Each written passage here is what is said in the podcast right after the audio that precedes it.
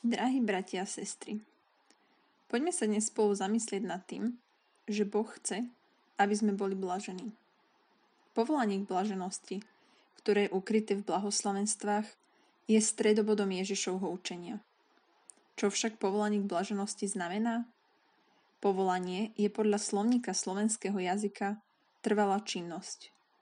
Boh nás teda nevolá ku krátkodobým alebo nárazovým potešeniam v snahe pociťovať blaženosť. Nechce pre nás nič menej ako trvalé, aktívne bytie v blaženosti.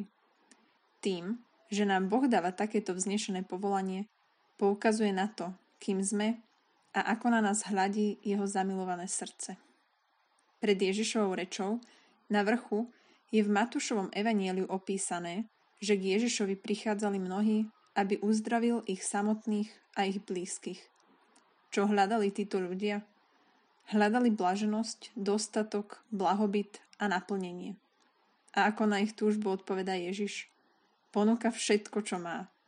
Povoláva ich a nás k blaženosti, ktorá presahuje ľudské chápanie, pretože prestupuje hranice času a volá priamo do stredu Trojice, do náručia Otca, k láskyplnému povýšeniu do kráľovského stavu.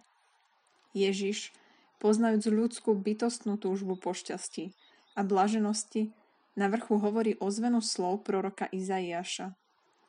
Prečo míňate peniaze na to, čo nie je chlieb, a svoje mozole na to, čo nesíti? Dobre ma počúvajte a najte sa dobrých vecí.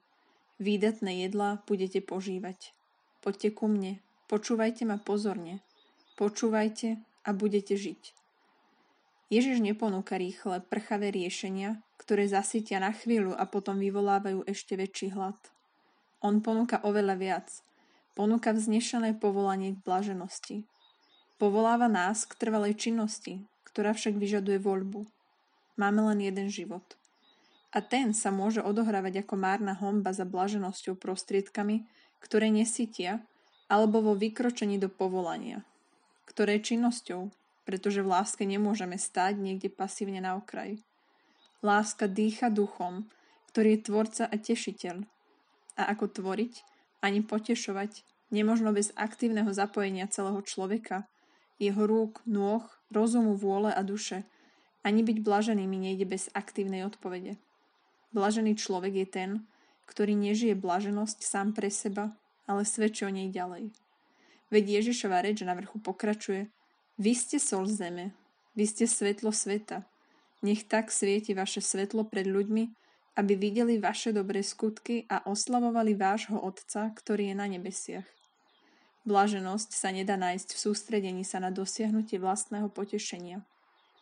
Väčšinu blaženosť, ktorá začína už tu na zemi, no na nej nekončí, možno nájsť len v láske. V tej, keď si všimneme smútok druhého a dovolíme, aby jeho bolesť bola aj našou.